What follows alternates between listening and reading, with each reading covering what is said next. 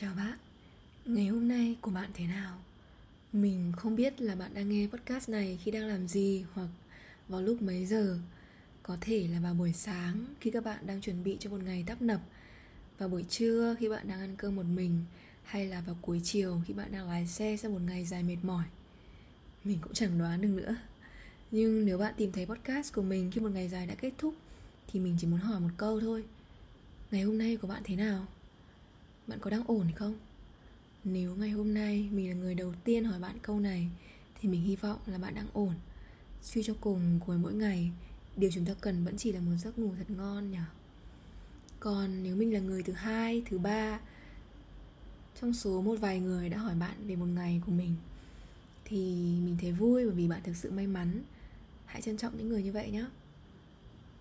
Uhm, ngày hôm nay sẽ là một cuộc trò chuyện hơi buồn nếu bạn cảm thấy không phù hợp với tâm trạng hiện tại thì có lẽ là mình nên tạm biệt ở đây. Vì podcast của mình sẽ hướng đến những điều tích cực, nhưng tích cực thì không đồng nghĩa với việc là mình sẽ chỉ toàn nói về hạnh phúc, về niềm vui hay là thành công như cuộc sống. Mình chỉ đơn giản là một người hướng nội đang chật vật tìm cách chia sẻ với những người giấu tên. Còn nếu điều bạn cần chỉ là một giọng nói, thì mình ở đây ngã về phía trước và ngã tốt hơn là một câu nói mà mình nhận nhạnh được ở đâu đó mà mình thực sự thấy bản thân rất ngu ngốc khi không thể nhớ được là ở đâu. Nhưng mà nó đã tác động đến mình và khiến mình suy nghĩ rất nhiều. Bởi vì cuộc đời ai chẳng có lúc ngã. Chẳng cần biết là bạn bao nhiêu tuổi, bạn 19 hay 29 Bạn đang làm gì và đang ở đâu Thì bạn sẽ luôn phải mắc phải những cái sai lầm. Người không bao giờ sai thì chắc chỉ có người chẳng bao giờ làm gì hoặc là không biết mình đang sai thôi. Chỉ có điều mình nhận ra là càng lớn thì con người ta càng mắc nhiều sai lầm, và sai lầm thì lại mang kích cỡ lớn hơn. Đúng là khi mình lớn thì môi trường xung quanh mở rộng, các mối quan hệ cũng ngày càng nhiều thêm, và con đường mình đi thì sẽ có thêm càng nhiều ngã rẽ. Mà chẳng ai bày sẵn trước mặt bạn là nên đi theo lối nào cả. Mò mẫm mò mẫm, cái ngày mà tìm ra được thì chắc cũng phải ngã giữa đường dăm lần đến quen rồi bản thân mình thì cũng mắc phải những sai lầm như thế. Mình, nhưng mà mình may mắn bởi vì mình vẫn còn trẻ, nên là mọi thất bại đa phần nó chỉ nằm trong tư duy và trong nhận thức. Nói một cách đời thì là sai vì ngu. Và những cái hậu quả nó vẫn nằm trong tầm kiểm soát của mình. Nó không phải những hậu quả quá lớn liên quan đến tài chính như là vỡ nợ hay là phá sản hay là phải cố gắng trượt vật để có thể mưu sinh qua ngày nhưng mà nhìn chung lại thì một năm qua là khoảng thời gian mà có lẽ là mình đã vấp ngã cũng như thay đổi ở trong tư duy nhiều nhất. Có lẽ cuộc đời là hàng nhiều chương sách cứ lần lượt mở ra và đóng lại và ở cái chương tập tễnh đến năm 20 thì mình khép lại nó với những sai lầm như thế này này. Cái sai đầu tiên mà mình nhận ra đấy là không phải cứ cố gắng hết sức là mọi chuyện đều có thể làm được hồi xưa thì mình cứ nghĩ là chỉ cần cố gắng thôi là đủ. Nói thật là thông minh từ nhỏ thì chưa bao giờ là một thế mạnh của mình.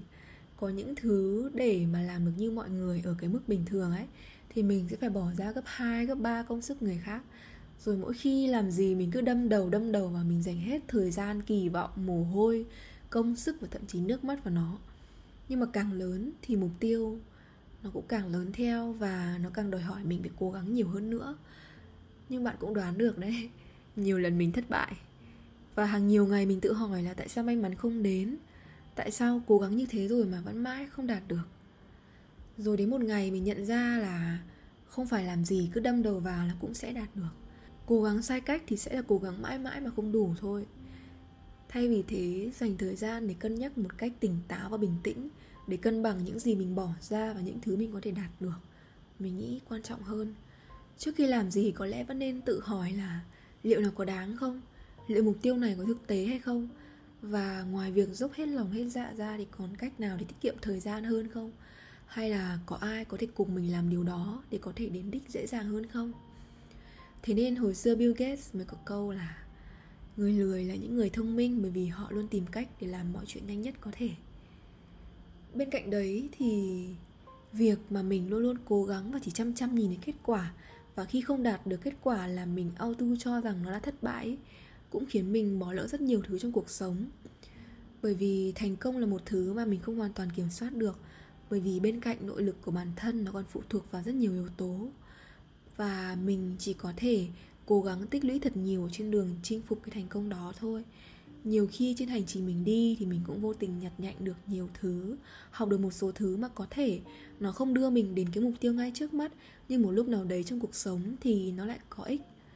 Thế nên sự thật là cố gắng hết sức sẽ không bao giờ bằng cố gắng một cách khôn ngoan. Khi cứ cố gắng mà không bình tâm để lựa chọn là sẽ dành công sức vào những điều phù hợp thì kết cục là sẽ không đạt được mục tiêu là điều hiển nhiên.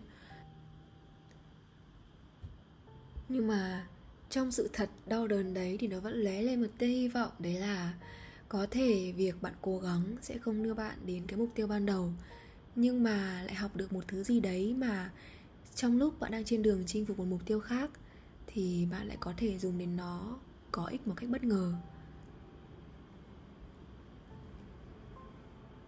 Sai lầm thứ hai của mình đấy là cố gắng thay đổi người khác cố gắng thay đổi người khác là một nỗ lực vô nghĩa và chỉ khiến bản thân thêm mệt mỏi.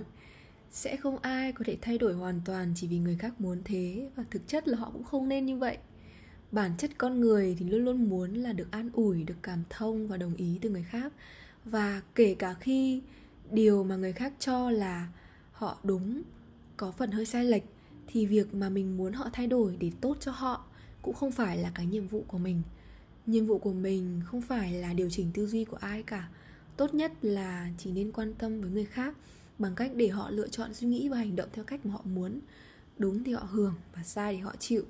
Nhiệm vụ của mình chỉ là sống thật tốt và cứ thay vì cố gắng chứng minh cho một người không giống mình phải nghĩ theo cách của mình, thì hãy để tự họ nhận ra những điều mà họ cần phải nhận ra. Và có một sự thật mà mình nhìn nhận, đấy là ở bên cạnh ai và dành thời gian cho ai thì hoàn toàn là lựa chọn của mình. Mình nên chủ động và gìn giữ những mối quan hệ mà có cùng tần số. Với mình thay vì cứ cố gắng điều chỉnh tần số của một người không phù hợp. Uhm, và có lẽ một sai lầm trầm trọng nữa mà mình từng mắc phải đấy là mình từng nghĩ chỉ cần cố tỏ ra ổn thì là sẽ ổn. Né tránh cảm xúc là điều tồi tệ và ngu ngốc nhất mà mình từng làm với bản thân. Có một thời gian mà đến nỗi mình mất cả khả năng khóc bởi vì mình gồng lên quá nhiều. Và mỗi khi yếu đuối thì mình lại tự phán xét bản thân là Nhật Thảo thì không như thế Hình tượng của mày không phải như thế. Rồi một ngày mình như một tòa lâu đài sụp đổ thôi Mình không kiểm soát được, kiểm, được cái cảm xúc của mình nữa. Chúng nó bị kìm hãm quá lâu và chỉ đợi ngày mình buông lỏng để có thể quậy phá thỏa sức cho đến bây giờ thì mình nhận ra là người khóc được mới là người mạnh mẽ và mình định nghĩa lại về sự tích cực. Tích cực là đối xử với cảm xúc của bản thân một cách công bằng. Không có loại cảm xúc nào xứng đáng bị từ chối hoặc phủi đi, bởi vì cảm xúc cũng giống như con người thôi. Không ai xứng đáng bị hắt hủi chỉ vì diện mạo của họ không được đẹp như những người khác. Và về bản chất thì bạn cũng không né tránh được cảm xúc của mình mãi cảm xúc không phải là một cái công tắc mà bạn có thể thoải mái tắt bật theo ý của mình và càng không phải một người bạn ở trên Facebook mà chỉ cần block là sẽ không bao giờ nhìn thấy nữa. Cảm xúc sinh ra chính xác là để mà mình có thể đối diện và tự nhắc nhở với bản thân rằng mình là một con người. Bởi vì con người thì sẽ có lúc buồn, lúc vui, lúc cô đơn, tự hào và nhiều lúc thất vọng. Và việc có cảm xúc là yếu tố duy nhất để có thể phân biệt con người với tất cả những thứ khác không có linh hồn thôi. Điều đáng sợ nhất là một ngày bạn không cảm thấy gì nữa thôi. Um, mình thì không muốn khơi lên quá nhiều về những điều xấu xí từng nằm trong tâm trí của mình. Nhưng mình chỉ muốn mạnh dạn nói lên những thứ mà mình từng sai và cũng chính từ việc mà mình thời dành thời gian để nghĩ về những cái sai của bản thân mình viết chúng ra để có thể hữu hình hóa, thay vì cứ để chúng làm loạn ở trong đầu mình, thì mình cũng tìm ra được cho mình một lối ra theo một cách nào đó. Nhiều lúc mình tự hỏi là thất bại thì sẽ, nhiều lúc mình tự hỏi là thất bại thì sẽ dẫn lối đến đâu? Đến thời điểm hiện tại thì mình nghĩ là thất bại chẳng dẫn lối đến đâu cả. Nó chỉ tạo cơ hội để bản thân tự tìm về bên trong chính mình. Thất bại có lẽ không phải là đối lập với thành công, tầm thường mới là đối lập của thành công mà người thất bại thì không bao giờ tầm thường cả. Mình tin một người biết mình sai và đang vấp ngã không bao giờ là một người tầm thường.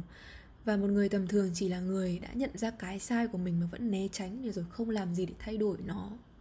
Bởi vì như trong cuốn sách ngày xưa có một con bò mà tác giả Camilo Cruz đã từng nói một câu, nó thực sự chạm đến phần sâu bên trong của mình. Thành công là kết quả của những quyết định đúng. Quyết định đúng là kết quả của kinh nghiệm và kinh nghiệm lại tạo nên từ những quyết định sai. Sau cùng thì chỉ cần cứ tiếp tục bước đi và tiếp tục ngã. Đôi khi là xuôi theo dòng mà chẳng làm gì cả.